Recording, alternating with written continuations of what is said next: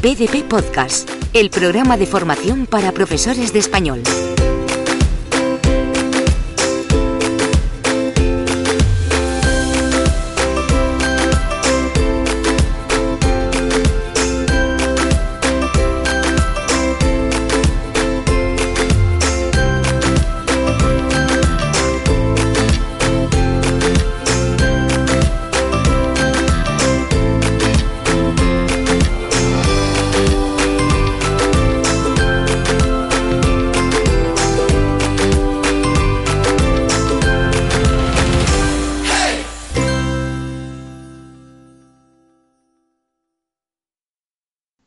Hola, muy buenos días o buenas tardes o buenas noches a todos los profesores de PDP. Eh, aquí andamos nuevamente en nuestra edición de podcast entrevistando a los ponentes que participan en nuestra nueva edición de Profe DL. Y hoy hemos llegado hasta Ben Goldstein, hemos llegado hasta Barcelona.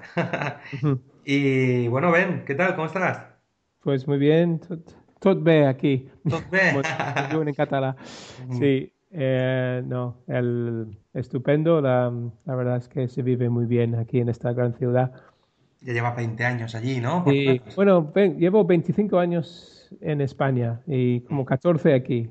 Estuve muchos años en el sur, Andalucía también, en Granada, uh -huh. en Madrid, pero bueno, ya me, ya me, ya me he quedado aquí. Yo creo que me, quedo, me quedaré aquí ya para, para lo que queda.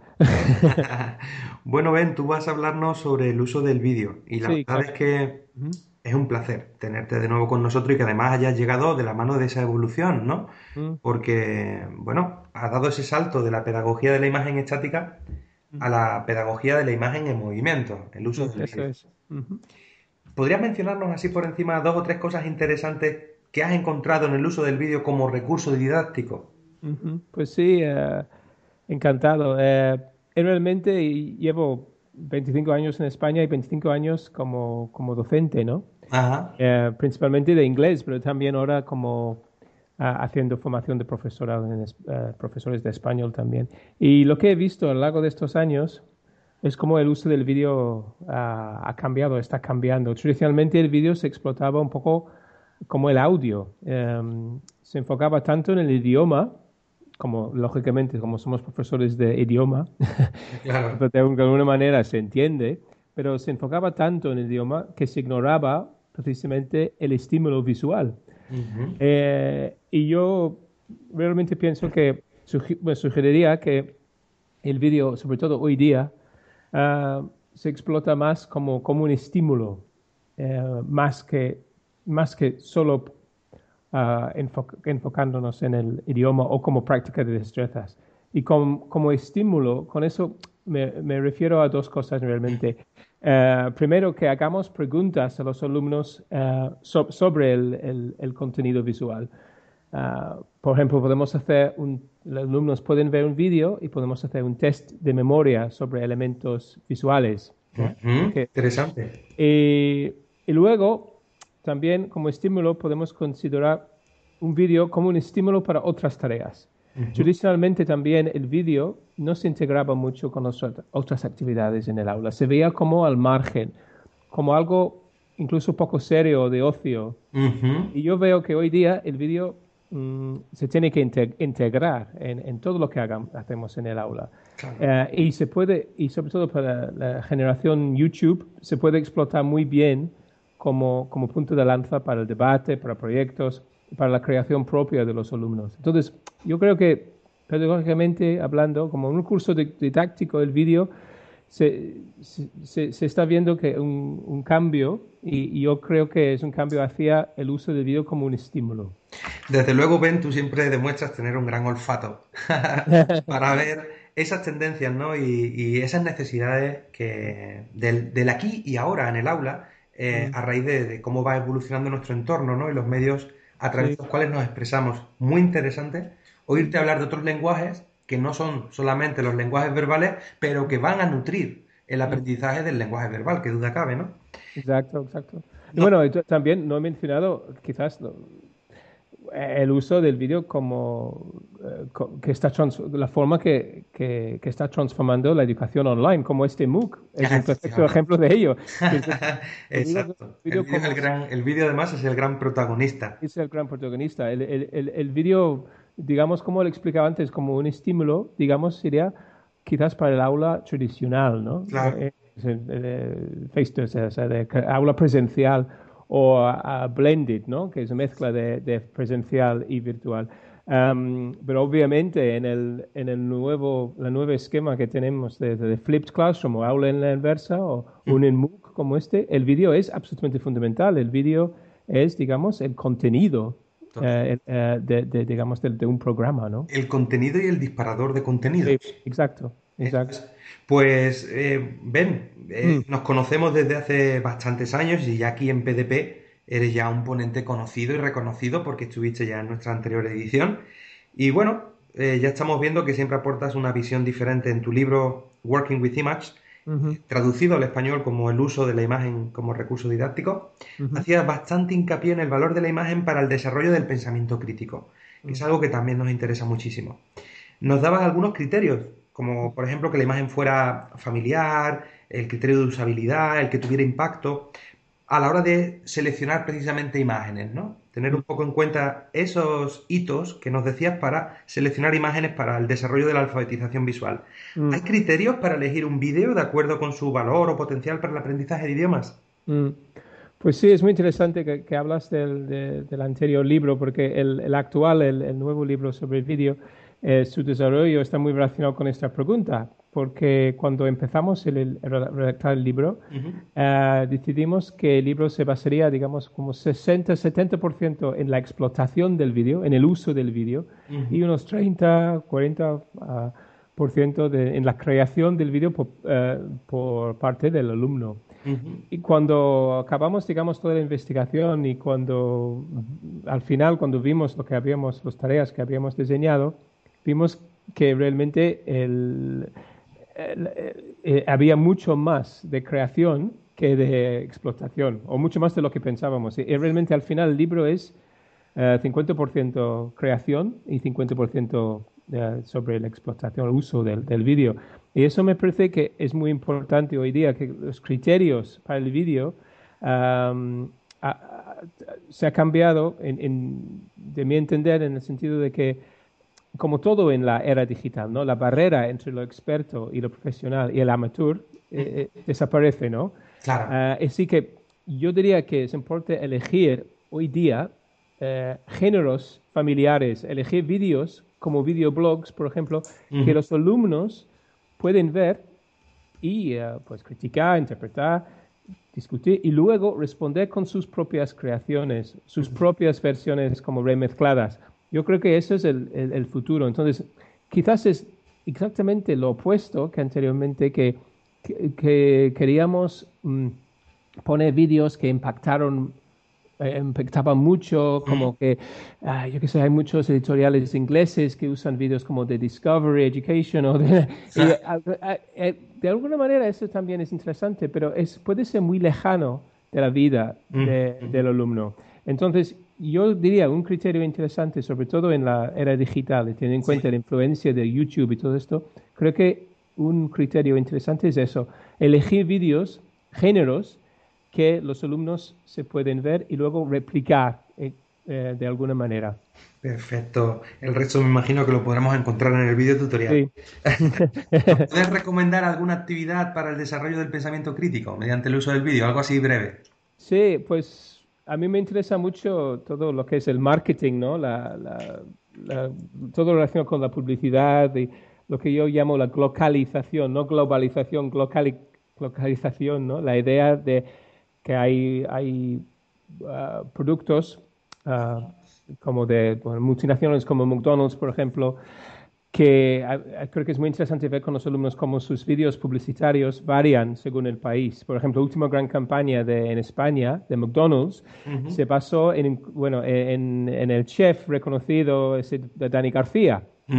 Para subir un poco el nivel de la marca y crear un, cierto prestigio, ¿no? Claro, verdad. hay un vídeo muy divertido en YouTube que muestra las reacciones de los clientes en directo al descubrir un nuevo sucursal de McDonald's en Málaga, que se parece como un restaurante de lujo.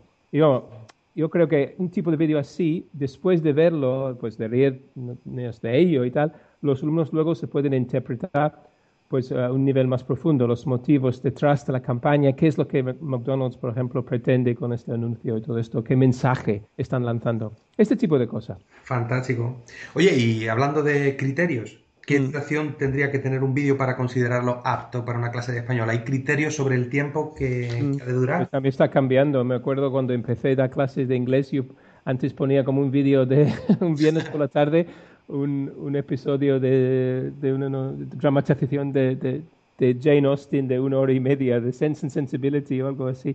Hoy día no, yo creo que no, tiene que ser clips mucho más cortos. No hay reglas fijas, pero creo que el formato de vídeo de YouTube um, nos influye mucho.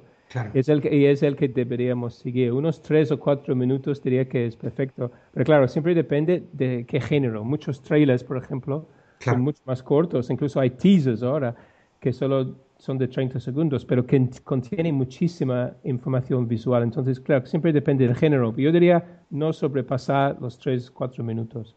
Perfecto. Bueno, no he tenido tiempo, la verdad, de leerme tu último libro y te doy las gracias porque me lo regalaste y te prometo leer en breve. No, no solo porque nos une una amistad, sino porque realmente admiro tu trabajo y soy seguidor de tu trabajo, ¿no?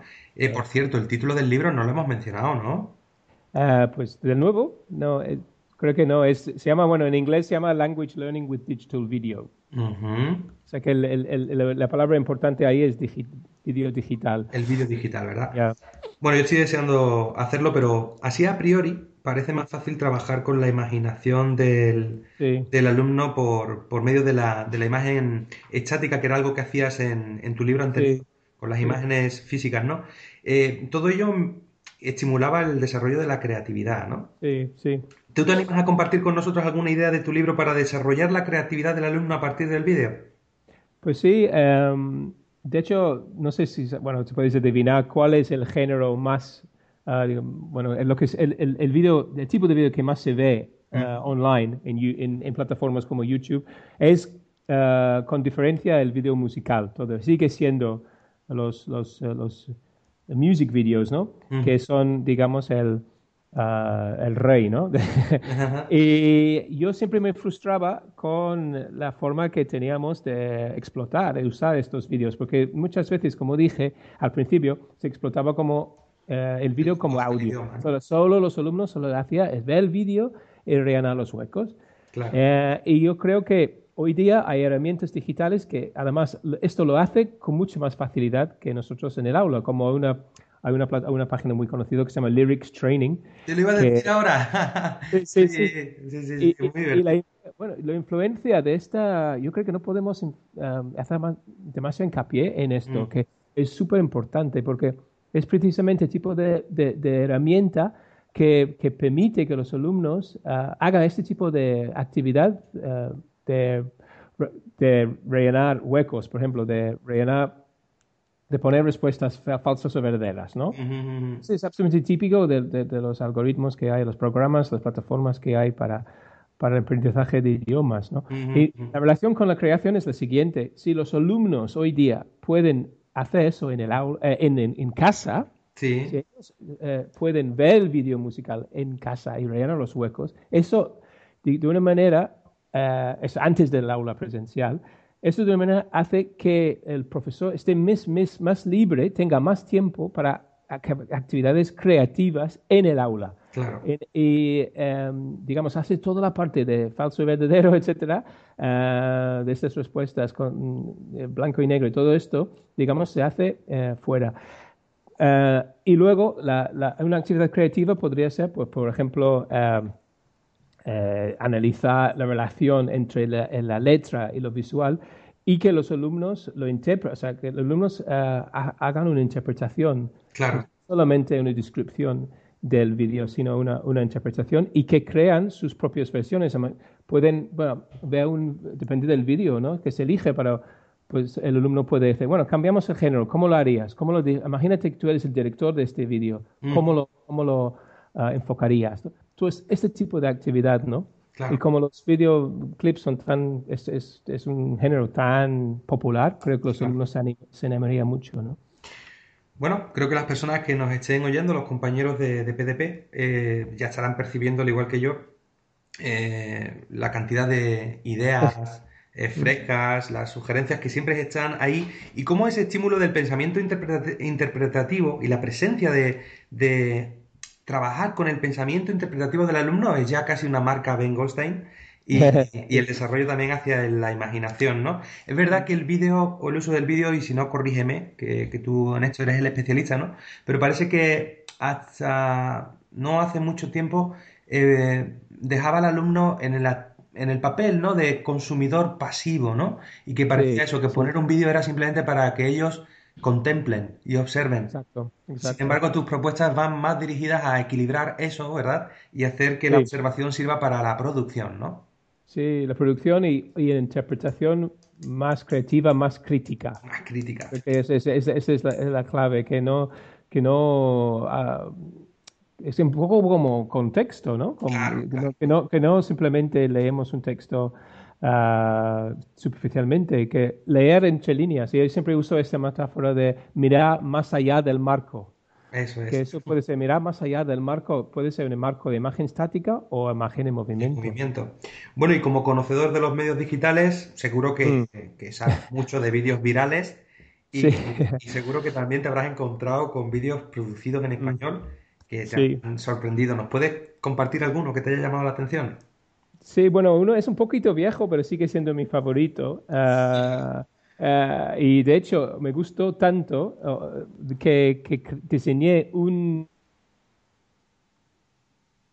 a, raíz de, de- este video vir- o vídeos virales que bueno es un es de te acordarás seguramente de estoy hablando de unos vídeos virales que que se crearon a raíz de un discurso del, de la alcaldesa de Madrid, Ana Botella, en el Comité Sí, Olímpico. Internacional Sí, sí, hace un par de años, ah, en 2013, de hecho, cuando Madrid estaba compitiendo para ser anfitrión de los Juegos Olímpicos del 2020, que al final no, no lo consiguió la ciudad, pero bueno. Y bueno, para algunos que no, que no sepan, em, durante este discurso usó la, la alcaldesa usó la frase ah, pues un café, tomar un café con leche en Plaza Mayor, ¿no? Pues ah, para, para llamar la atención, um, un poco, pues usó como una frase así como divertida para, para llamar la atención durante el discurso. Y se convirtió como en un... sí, Esta frase y el vídeo en general se convirtió como en... en- bueno, se, se- estaba por todas partes en esa época. Sí, sí, sí. Incluso ahora mismo, si tú pones el nombre de Ana Botella dentro de, o sea, en, en búsqueda en, en YouTube o incluso en, en, Mm. saldrá Ana Botella Café con Leche enseguida, da igual que es una búsqueda en inglés. Em, bueno, aparte de indignar a una gran parte de la población, el discurso, ya no entro en más detalle de eso, se creó un sinfín de parodias, por ejemplo, con subtítulos que se rie- rieron de su acento, había raps, había cómics, incluso juegos en YouTube otras plataformas. Y fue, bueno, creo que es una muy, muy buena muestra de, de los, de los vídeos virales, ¿no? de las mentes creativos que hay detrás de estos vídeos, mentes creativos y mentes críticos que Claro, claro. Y, es- y ese nuevo lenguaje, ¿no? Que es el lenguaje audiovisual, que también ya tiene cabida en las aulas y que los alumnos pueden producir sus vídeos. ¿verdad? De la misma manera. Totalmente, y, y- y- y yo creo que YouTube tiene eh, una mala reputación, que es, es- es verdad que hay muchos comentarios que son pues nefastos, que son eh, insultos, tal, hay muchos vídeos mm, basura, que es muy superficial, pero, pero indagamos un poquito más y vemos auténticas joyas, ¿no? Eh, y, y, bueno, de- de- hablando de forma, o sea, joyas que, eh, que tienen muchísimos, que podría tener... eh, muchísimo interés desde el punto de vista pedagógico, ¿no? Y, y, y- y muchas veces se ignora porque se, se ve que es como un, un contexto así tan superficial y tan como de ocio, pero realmente eso es lo que están viendo nuestros alumnos hoy día ah, constantemente. Y tenemos que entrar ahí, tenemos que ah, incluir estos, estos géneros y estos nuevos eh, géneros que están ah, creando en, en, en, estas plataformas y, y, y, explotarlos en, el aula porque es, digamos, como tú dices, el nuevo lenguaje de hoy, es como la gente se comunica hoy día. Bueno, pues ahí queda eso. Ven, final de esta entrevista, dejamos este agape para que eh, entre hambre y apetito de ver tu vídeo tutorial. Emplazamos a los oyentes a que te vean y a que trabajen con los materiales eh, que vamos a proporcionar en este módulo, donde Ben Goldstein nos va a hablar sobre el uso del vídeo en el aula. Muchísimas gracias por ser y por echar, Ben. Muchas gracias, Fonku, y un placer, ha sido un placer como siempre. Igualmente, nos vemos pronto. Abrazo.